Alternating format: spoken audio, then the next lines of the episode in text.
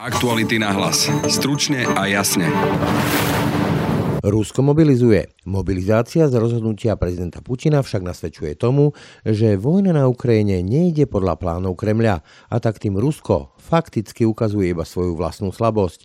Tvrdí to vojenský analytik Vladimír Bednár. Tento krok je v podstate reakciou ruskej strany na to, že ukrajinská protiofenzíva ukázala, že Rusko nedokáže vojnu na Ukrajine vyhrať, práve naopak. Je len otázkou času, kedy túto vojnu prehrá. Slovenskí politici veľmi radi zvyknú deklarovať, že deti a ich vzdelávanie sú ich politickou prioritou.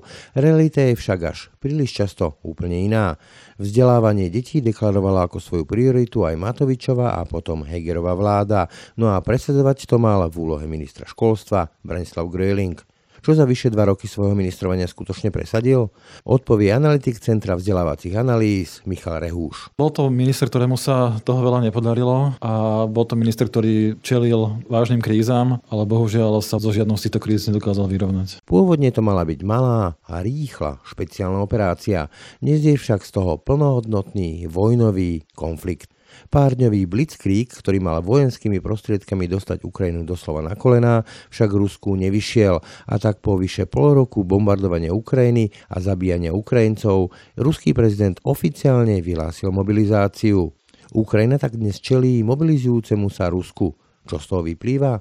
Odpovie expert Vladimír Bednár. No a po ňom v druhej časti aktuálny nahlas zase zhodnotíme pôsobenie Branislava Grölinga vo funkcii ministra školstva. Pekný deň a pokoj v duši prajú Adam Oleš a Brani Robšinský. Ruský prezident Vladimír Putin nariadil útok na Ukrajinu a rozputal ozbrojený konflikt v susedstve Slovenska. Ukrajinské mesta ostrelujú, stá tisíce Ukrajincov hľadajú záchranu v zahraničí. Dianie vo vojnou zasiahnutej krajine monitoruje vyslaná reportérka aj náš spravodajský tím 24 hodín denne, 7 dní v týždni. Všetky aktuálne informácie nájdete na Aktuality.sk.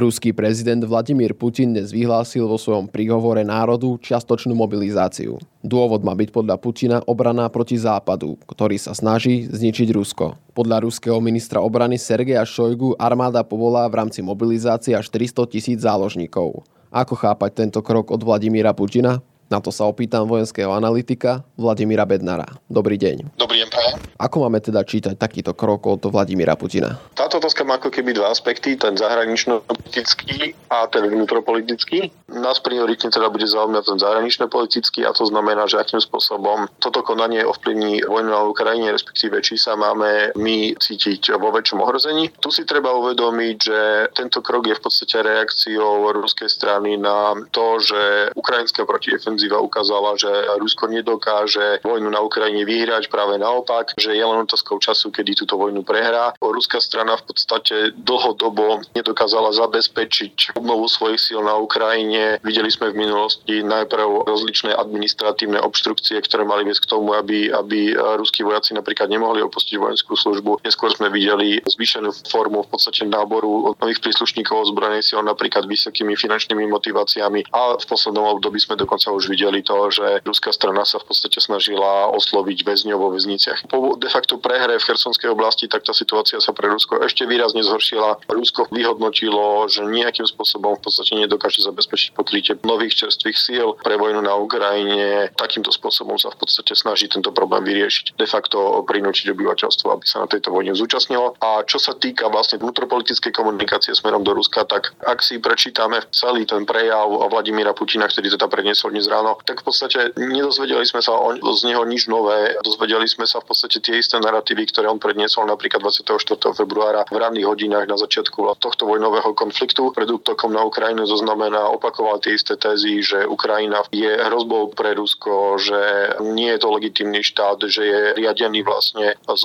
západu a že je to akýsi proxy, prostredníctvom ktorého západ vedie vojnu proti Ukrajine. Počuli sme tézy o tom, že Ukrajina potenciálne môže byť vyzbrojená jadrovými zbraniami a tak ďalej ďalej. To znamená, že on sa vnútropoliticky sa snažil v podstate komunikovať tie tézy, ktoré majú zdôvodniť tie obete, ktoré v podstate teraz už núteným spôsobom ruské obyvateľstvo bude musieť vykonať. Takže dá sa aj povedať, že toto je taký dôkaz toho, že Putinovi nevychádzajú tie vojnové plány, ktoré si stanovil na začiatku? No áno, je to jednoznačné, je to priamy dôsledok práve toho, že ten neúspech ruskej invázie na Ukrajinu je zjavný a v podstate už nezvratiteľný a je to pokus, ako tento neúspech zvrátiť. Ko sa bude týkať tá mobilizácia a ako budú na ňu ľudia reagovať, keďže mobilizácia asi nie je veľmi populárnym riešením? Predovšetkým tu si musíme uvedomiť, že ruská vláda nevyhlásila všeobecnú mobilizáciu, tak ako sme boli to svetkami na ukrajinskej strane počas začiatku tohto vojnového konfliktu, aj keď napríklad aj na ukrajinskej strane de facto neprebehla všeobecná mobilizácia napriek tomu, že je tak nazývaná, pretože ukrajinská strana mobilizovala iba špecifické vybrané časť vlastne populácie. Typický príklad, v súčasnej dobe sa napríklad mobilizácia nestiahuje na mužov, ktorí majú viac ako 3 deti. V prípade Ruskej federácie tá mobilizácia je zase presne cieľená na práve tie chýbajúce zdroje, to znamená ľudí so skúsenosťami z vojnových konfliktov, so špecifickými skúsenosťami z vojenskej služby a tak ďalej. V podstate naozaj, že cieľenie táto mobilizácia je zameraná na práve ten personál, ktorý tej ruskej strane chýba. Môže takáto mobilizácia zmeniť priebeh vojny, keďže posledné týždne vidíme, ako si Ukrajinci berú svoje územie naspäť? Paradoxne táto mobilizácia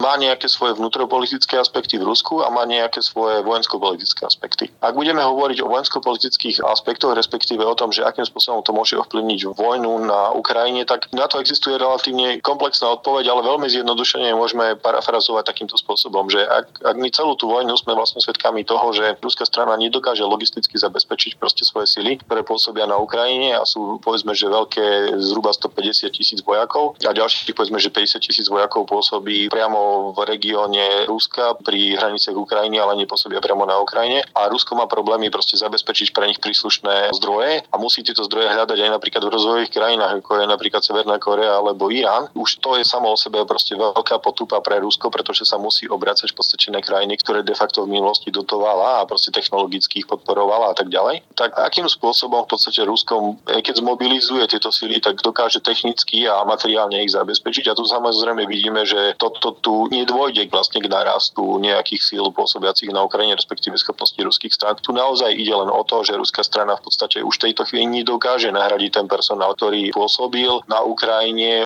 už je aj unavený, čiastočne spotrebovaný, proste musí tu byť proste nejaká forma obnovy toho personálu a na ruskej strane v podstate nebolo dostatok dobrovoľníkov, ktorí by toto vykonávali. Znamená, že naozaj, že tu potenciálne nedochá, môže dôjsť k nejakému spomaleniu toho vojnového konfliktu, myslíme tým teda postupe Ukrajiny, ale nehrozí nejaká zásadná zmena. No a potom je tu ten vnútropolitický aspekt zmeny politiky v Rusku. Už to, že táto mobilizácia je vyhlásená, v podstate symbolizuje aj to, že tá spoločnosť v Rusku je nejednoznačná, že ako keby v súčasnej ruskej vláde sú ako keby dva prúdy. Prvý je ten silový, ktorý chce reálne tú zlú situáciu pre ruskú stranu, kde teda hrozí, že tento vojnový konflikt e, prehrá a to sa následne môže odraziť v tom, že bude ohrozený priamy vnútropolitický ruský politický systém, tak chcú riešiť tým, že proste všetkými prostriedkami sa pokúsia tento vojnový konflikt vyhrať. Zatiaľ čo druhá skupina, ktorá teda zjavne v tejto chvíli prehráva, sa snažila hľadať nejakú unikovú stratégiu z tejto situácie, so zachovaním vlastne súčasného politického systému. Zjavne teda v tejto chvíli dochádza k oslobovaniu aj postavenia Vladimíra Putina a posilňovania práve toho krídla, ktoré hľadá vlastne agresívnejšie riešenie toho problému. A samozrejme potom sú to obyčajní Rusi a o mnohom svedčí to, že vlastne už včera večer, keď sa vlastne očakával prvý príhovor Vladimíra Putina, kde sa teda predpokladalo, že vyhlási čiastočnú mobilizáciu, respektíve mobilizáciu, tak v podstate v ruskom internetovom priestore najvyhľadovanejšia informácia bola, ako opustiť Rusko. A v podstate tu vidíme, že, že tá podpora samotných Rusov, samotnej vojny je naozaj že extrémne nízka, ale to neznamená, že tí Rusi reálne vyjadria nejaký svoj odpor voči tejto vojne, pretože súčasťou v podstate ruského naturelu, ktorý sa napríklad prejavuje aj tým, že Rusko prehráva túto vojnu, je, že Rusi, typický príklad pre ruského dôstojníka je lepšie nechať zničiť svoju vojenskú jednotku a dúfať, že to prežije, ako sa postaviť proti zlému rozhodnutiu veliteľa. A jednoducho aj tu vidíme, že tí Rusi si uvedomujú, že vojna na Ukrajine je zlá, že to má obrovské dopady na ruskú ekonomickú spoločnosť a tak ďalej, ale jednoducho nedokážu s tým čokoľvek urobiť. Proste v ich je to, že by proste sa pokosili ten politický systém zmeniť, jednoducho radšej opustia to Rusko. Spomínali ste agresívny spôsob, tak môžeme prejsť rovno k nemu, keďže ruský prezident Vladimír Putin ohrozil jadrovými zbraňami a zdôraznil, že neblafuje. Je Putin už v takej situácii, kde nám naozaj hrozí útok jadrovými zbraňami, lebo už podľa tých vyjadrení a rozhodnutí je zrejme, že veľa možností nemá. Predovšetkým si musíme uvedomiť, že na samotnej Ukrajine nie,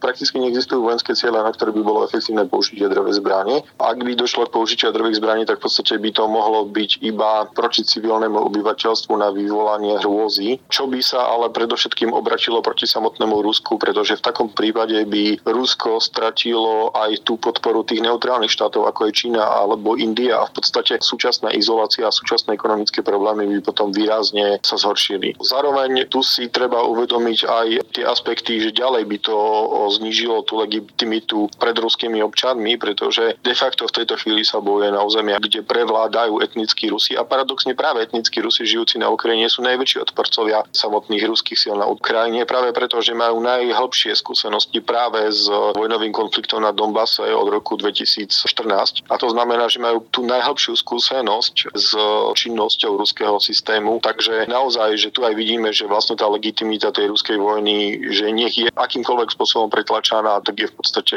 nejakým spôsobom nie je legitimná. Takže podľa vás Vladimír Putin blafuje? Typický príklad, ak by napríklad včera sa objavili informácie o tom, že ruské ozbrojené síly v podstate začínajú budovať opevnenia v Perikopskej šíji, čo znamená, že šíji, ktorá oddeluje zbytok Ukrajiny od Krímu. Je to v tejto chvíli v hlbokom vnútrozemí územia, v podstate, ktoré okupuje Rusko aj proste v hĺbšie ako 100 kilometrov od súčasnej linie kontaktu. To znamená, že ak by naozaj, že takáto hrozba potenciálne bola, tak by to, to Rusko sa nepripravovalo na obranu práve v tejto oblasti. Ináč povedané, myslím si, že Vladimír Putin blafuje a ani takýto krok by nebol racionálny ani pre ne. To bol vojenský analytik Vladimír Petnar. Ďakujem za rozhovor. Pekný deň želám.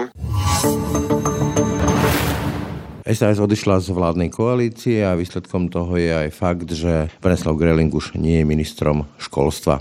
Ako si bilanciu pôsobenia Branislava Grelinga vo funkcii ministra sa teraz pokúsime urobiť s zakladateľom a analytikom Centra vzdelávacích analýz Michalom Rehušom. Dobrý deň. Dobrý deň. Takže pán Rehuš, tak úplne na úvod Keby ste mali veľmi stručne zhodnotiť Branislava Grelinga, nebudem teraz používať takú tú obligátnu novinárskú otázku od jedničky do peťky, ale aký to bol minister?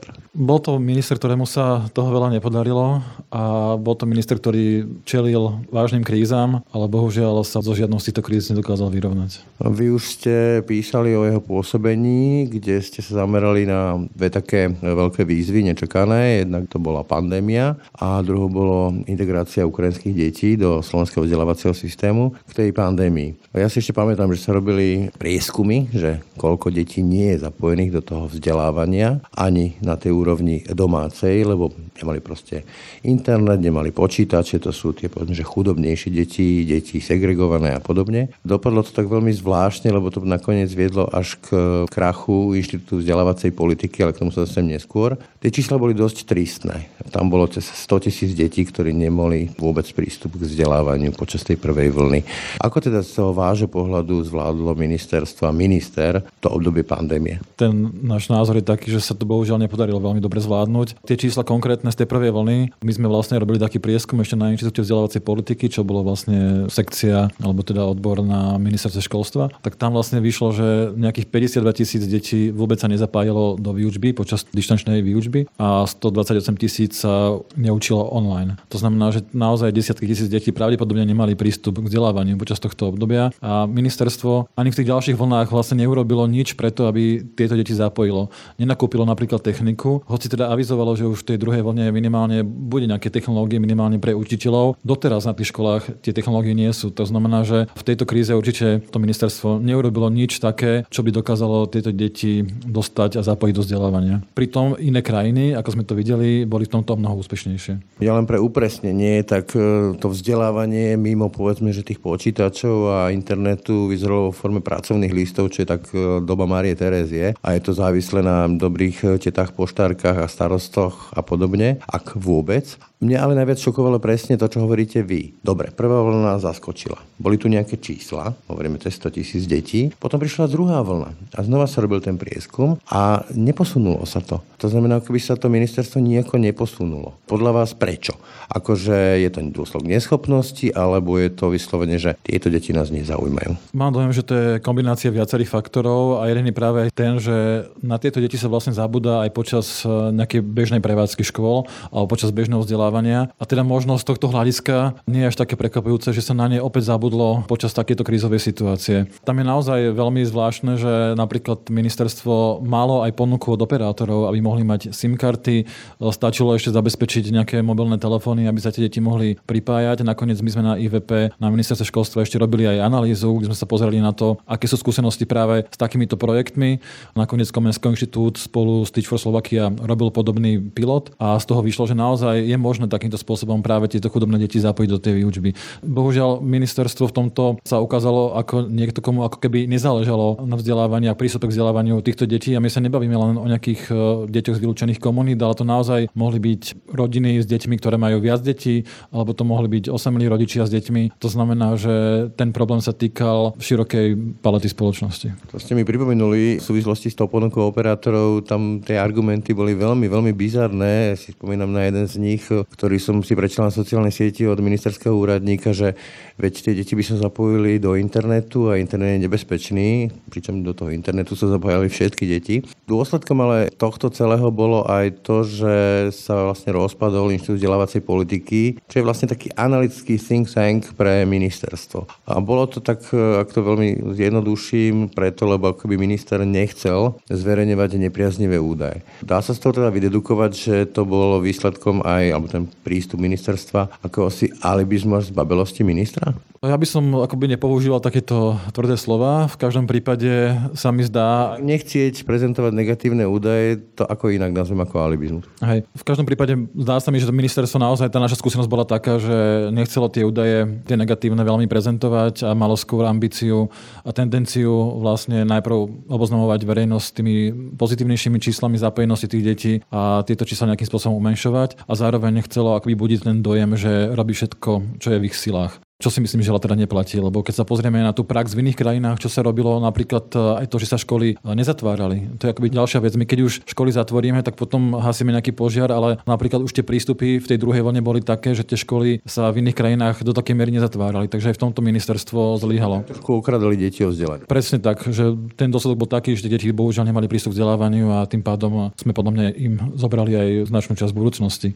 To, čo hovoríte, ako keby nadvezuje na ten chronický problém slovenského vzdelávacieho systému a to je, že konzervuje deti v tom sociálnom prostredí, z ktorého pochádzajú. Teda múdro povedané, deti chudobných rodičov budú tiež chudobné, deti nevzdelaných rodičov tiež nebudú mať vzdelanie, čo by ten vzdelávací systém práve že mal búrať a ťahať deti z toho prostredia, ktoré nie je podnetné.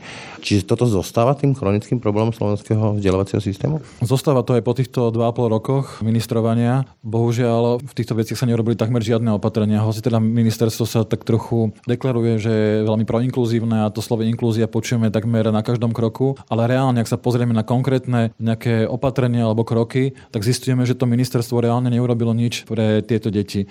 Že to sú vlastne len také floskuly, sú to nejaké stretnutia na týchto školách, a nejaké fotografie, a je to nejaký marketing, ale keď sa pozrieme na konkrétne kroky, tak zistujeme, že tu sa nestalo nič a tie deti sú stále fixované v tom prostredí, v ktorom sa nachádzajú a tá mobilita je naozaj zostáva veľmi nízka. To znamená, že tie deti nemajú majú šancu získať lepšie vzdelanie ako ich rodičia. E, inklúzia, to je opäť moja obľúbená téma. Sám mám syna, ktorý má ADHD, takže presne viem, o čom hovoríme. Teraz som sa dokonca dočítal, že bude 9, navyše 9 nových asistentov, ohromujúce číslo. Čiže tá inklúzia, ktorá už má byť aj v zákone zakotvená ako proste jeden z pilierov vzdelávania, to znamená integrovať deti s rôznymi špeciálnymi potrebami a danosťami do systému, aby nezostali uzatvorení v tých svojich bublinách, školách je iba floskula, fráza, kdežto realita ju vôbec nenaplňa? Presne tak, zatiaľ neboli urobené žiadne konkrétne kroky, ktoré by túto vec nejako pohli ďalej.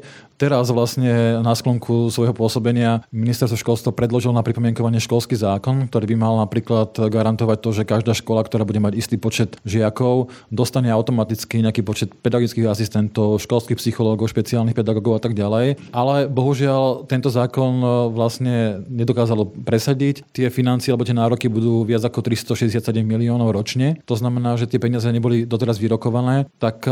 Je to na dobrej vôli, či vôbec niekedy niekomu niečo sa dá, hej? Zatiaľ to vlastne je na tom, že sú nejaké obmedzené zdroje, ktoré sa potom prerozdeľujú, ale tento zákon mal garantovať to, že každá škola mala mať k dispozícii takýchto odborníkov, aby práve pomáhali tým deťom aj o ktorých vy hovoríte. Ale ministerstvo to zatiaľ nepresadilo, nevyrokovalo a mohlo to byť vlastne len ako keby také tiež alibistický krok, že tak e, mali sme niečo nachystané šuflíku, vieme, že to nepresadíme, tak to teraz predložíme na pripomienkovanie s tým vedomím, že aj tak na to peniaze nikdy nezískame, ale môžeme sa tváriť, že predsa my sme len chceli, ale zlé ministerstvo financí nám tie peniaze nedalo. Takže tam nebola urobená tá politická práca za tým, aby sa takéto veci presadili. Veľkým problémom slovenského školstva sú aj samotní učitelia, ich povedzme, že úroveň vzdelania, ako aj povedzme, že zapálenosť. Ono sa to vysvetľuje tými platmi a zlými podmienkami, že kto by tam zostával. Sám sa rozprávam veľa s dcerou, ktorá tiež je žiačka, má 13 a mi to potvrdzuje, že to veľmi závisí od toho učiteľa, ako sa učí. Ale keď to počúvam, čo sa tie deti učia a ako sa učia, že povedzme, že mechanicky prepisujú nejaký text miesto toho, aby odpovedali na otázky, to je naozaj akože 50 rokov dozadu sa takto učilo.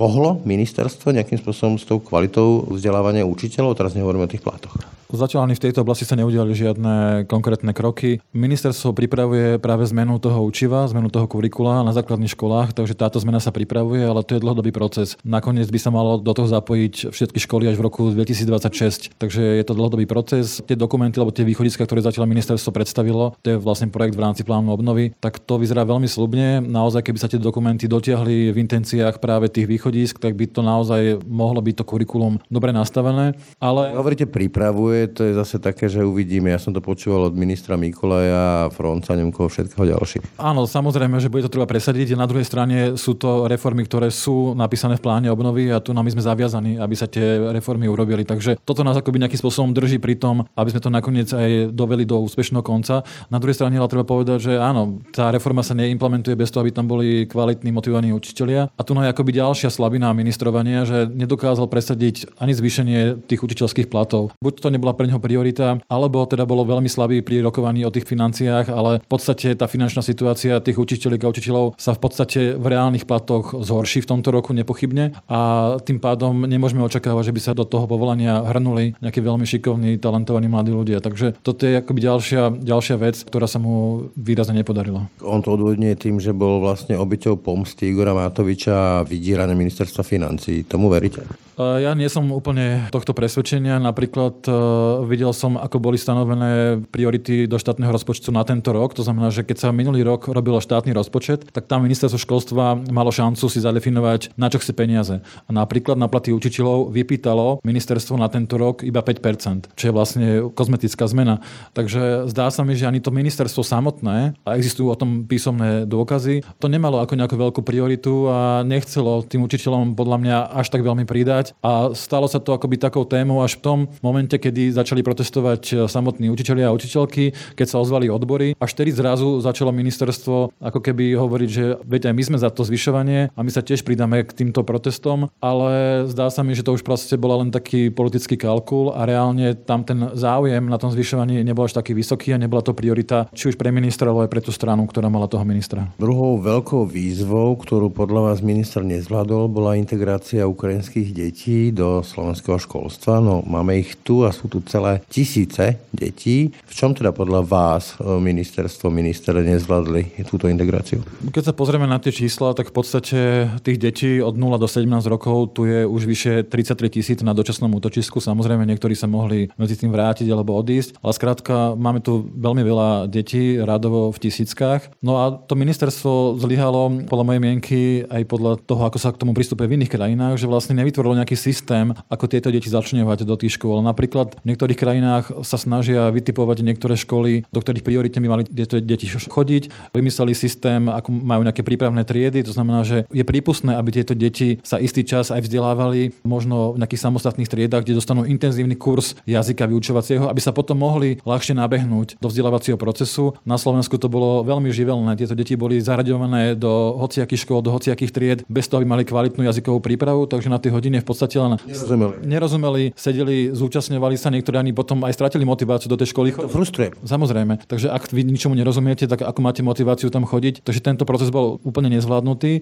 Prečo nezvládnutý? To znamená, že ak to správne chápem, bolo to ponechané na dobrú vôľu alebo prípadne zlú vôľu konkrétnych riaditeľov konkrétnych škôl, tak? Presne tak. A ministerstvo dalo aj tým školám dokonca aj taký nástroj, aby tie deti mohlo odmietať. Dokonca začalo tvrdiť v rozpore s tým, ako sa vzdelávaniu detí cudzincov pristupovalo doteraz, alebo pred vojnou, tak vlastne pristúpilo k tomu, že začalo hovoriť, že na tieto deti sa nevzťahuje povinná školská dochádzka. Dokonca v školskom zákone si začalo vykladať eh, jednu vetu takým spôsobom, že tieto deti sa nepríjmajú podľa správneho poriadku, ale sa zaraďujú. To znamená, že sa nemôžu odvolať, ak nebudú prijaté. Takže v podstate to ministerstvo školstva ako keby nedalo rovnaké práva týmto deťom, ako to bolo v minulosti, čím aj umožnilo niektorým rejiteľkám, rejiteľom škôl, ktoré nechceli takéto deti príjmať a dalo im do ruky nástroj na to, aby to príjmanie nemuselo prebiehať. A potom tie deti vlastne chodili iba do tých škôl, kde tí rejiteľia boli ochotní, ale bohužiaľ tie školy zároveň nemuseli mať e, personál, nemuseli mať know-how, ako s týmito deťmi pracovať. To znamená, že aj keď sa teda konečne začlenili a začali do tej školy chodiť, tak ministerstvo nepodporilo tieto školy, aby zamestnávalo povedzme ukrajinských pedagogických asistentov, aby malo intenzívnejšie jazykové kurzy. Ale to na nich.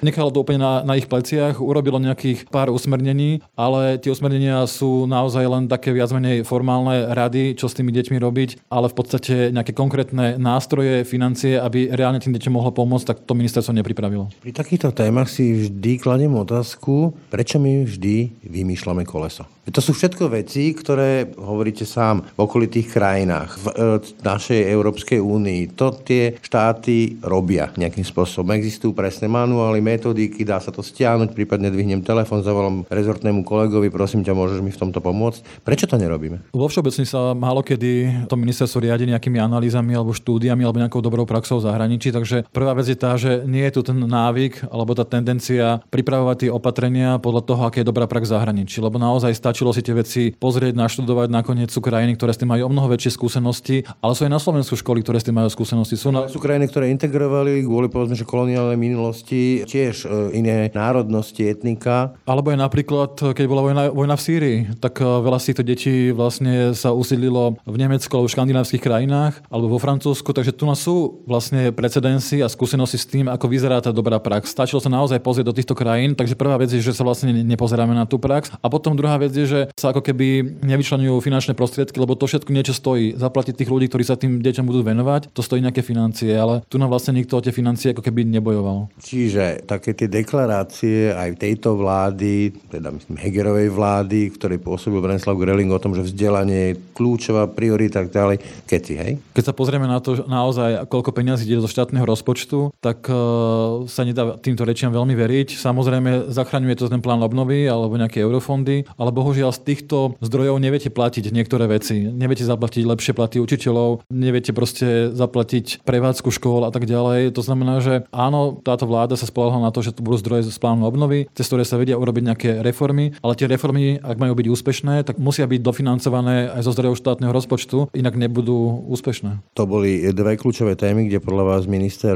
zlyhal. Čo dobre sa mu teda podarilo za ten čas, čo sedel v kresle ministra? Mne napríklad napadá vysoké školy, a z vášho pohľadu teda je niečo, za čo sa dá Branislav Greling pochváliť, e, alebo respektíve, čo sa mu podarilo? Z môjho hľadiska teda je to najmä plán obnovy. Tam sú obsiahnuté viaceré reformy, ktoré ak sa podaria presadiť, ale hovorím a veľmi zdôrazňujem, že to ak sa podaria, ak sa podaria presadiť aj v dobrej podobe, tak môžu naozaj ovplyvniť tú kvalitu vzdelávania aj do budúcna. Samozrejme, ako som spomínal, musí to byť doplnené aj s tými štátnymi zdrojmi, lebo ten personál napríklad si nezaplatíme z týchto zdrojov. To znamená, že ako sme už hovorili, tá kurikulárna reforma. To je veľmi dôležitá vec. Ak sa podarí dobre naplánovať a zrealizovať, tak to bude veľká vec. Je pozitívne, že začali vznikať aj centra podpory pre učiteľov, to znamená, že vznikajú mentorské týmy, ktoré by mali pomáhať tým učiteľom, ako vlastne túto reformu implementovať. To je tiež veľmi dobrý nápad. Samozrejme uvidíme, ako sa to osvedčí, ako sa to podarí zrealizovať. Dobré kroky sa práve chystajú aj v tej inklúzii, k čomu nás opäť vedie ten plán obnovy. To znamená, že sa pripravil taký katalóg podporných opatrení, na ktoré by mali mať deti nárok. To znamená, ak dieťa má nejaké špecifické potreby alebo nejaké bariéry, ktoré musí prekonávať, tak vlastne v tom katalógu je presne napísané, aký typ opatrení by vlastne malo byť týmto deťom poskytované. A zároveň na to nadvizuje školský zákon, ktorý presne hovorí o tom, že každá škola bude vybavená takým nejakým odborným personálom, ktorý bude vedieť týmto deťom pomôcť. Ale žiadna z týchto vecí ešte nebola presadená. To sú veci, ktoré sú na papieri, ktoré sú nejakým spôsobom predpripravené, ktoré sú naozaj celkom dobré, ale ako som spomínal, minister zatiaľ nepresadil ani ten zákon, ktorý bude veľmi drahý a ani nebol tento katalóg ešte schválený. A tá kurikulárna reforma tiež ešte sme nevideli tie finálne dokumenty. Zatiaľ je to niečo, čo je vlastne viac menej vo vzduchu a to je výzva pre nového ministra, aby sa mu podarilo tieto veci dotiahnuť do konca. Z takých vecí, ktoré sú možno ešte také pozitívne, by som spomenul, že aj v rámci plánu obnovy sa podarilo do škôl dostať zdravotnícky personál alebo pomocné vychovateľky do materských škôl. To je tiež pozitívne. Zároveň sa otvoril trh s učebnicami, to znamená, že školy si môžu vyberať učebnice, aké potrebujú. Zároveň ale ten systém je nedofinancovaný, takže hoci teda majú na výber z viacerých učebníc a z toho príspevku, ktorý štát dá, si môžu kúpiť už nie jednu učebnicu, ako to bolo predtým, ale si môžu vybrať z viacerých, tak tým, že v tom systéme nie je dostatok peňazí, tak tie školy musia buď pýtať peniaze od rodičov, alebo potom musia pracovať s tými starými, ktoré mali doteraz. Takže každá z tých aj pozitívnych vecí má svoje ale, ale v princípe toto sú asi tie veci, ktoré by sa dali oceniť. Čo úplne na záver, keby bola opäť šanca, že sa SAS vráti do vlády, nechcem politizovať, ale povedzme, bola by dobrá voľba, keby si Branislav Gröling opäť sadol do kresla ministra, alebo teda to nie je človek, ktorý by mal byť ministrom? Počas tých 2,5 e, roka vo funkcii vlastne neukázal podľa mňa až tak veľa na to, aby mal mať ešte druhú šancu. Myslím si, že bolo dobre možno vyskúšať niekoho iného, ale niekoho, ktorý mal aj naozaj podporu z tých strán a aby mal aj garancie na naplnenie niektorých kľúčových opatrení. Pretože problém práve jeho pôsobenia bolo to, že vyzeral ako na jednej strane veľmi slabý minister. To znamená, áno, bol veľmi, veľmi slabý. V podstate sa mu nepodarilo získať peniaze takmer na nič, čo bolo potrebné, ani na asistentov, ani na platy, ani na učebnice, ani na prevádzku škôl. Dokonca vysoké školy dostávali ešte menej peniazy. To znamená, že z tohto hľadiska bol veľmi slabý a preto by bolo dobre tam dať niekoho, kto si povie, že čo teraz sú tie priority. Samozrejme si povie nejaké finančné nároky na tie priority a dostane záväzok e, od koaličných strán, že v tomto bude podpora. Myslím si, že naozaj asi by bolo na mieste dať šancu niekomu inému. Z vášho pohľadu, e, ako si vysvetľujete ten fakt, že takmer každá vláda sa zaklína tým, že vzdelávanie je našou prioritou. Rodičia to vidia, vnímajú, však vidia čo tie deti sa učia a ako sa to učia. Mňa to privádza niekedy až do úžasu alebo hnevu. A napriek tomu si tam sadajú také mušie váhy, ľahké politické váhy do toho kresla, ktoré nevedia presadiť potom e, na tej vláde, vydupať si tie zdroje. Prečo? To nesedí. Myslím, že tie strany majú asi tie priority postavené trochu inde. Aj tí ľudia, ktorí vlastne majú to školstvo na starosti, nebývajú nejaké veľmi silné persony v tých stranách. Ale prečo im to dovolíme? Však to sú naše deti a prechádza to, stále to prechádza takto. Áno, ja si myslím, že tá téma školstva ani vo verejnosti akoby nie je pocitovaná ako veľmi akutná. Keď sa pozeráme na rôzne prieskumy, čo sú tie kľúčové problémy alebo výzvy spoločnosti, tak to školstvo alebo jeho kvalita nebýva na tých úplne popredných priečkach. Takže mám dojem, že ako keby tá spoločnosť... Chce zostať hlúpa, hej? To by som takto nepovedal, ale ako minimálne vníma akoby tie problémy... Nie... Vzdelávanie ako komoditu cenu. Hej? Nie je to niečo, čo je priorita pre tú spoločnosť a pre samotných ľudí v tej krajine, čo je samozrejme problém a potom to netlačí ani tých politikov, aby v tom robili nejaké dôležité opatrenia. Toľko Michal Rehuš, analytik Centra vzdelávacích analýz. Ďakujem za rozhovor. Ďakujem pekne. Tak, to boli dnešné aktuality na hlas. Pekný deň a pokoj v duši prajú Adam Oleš a Brane Robšinský. Všetky podcasty z pravodajského portálu Aktuality.sk nájdete na Spotify a v ďalších podcastových aplikáciách.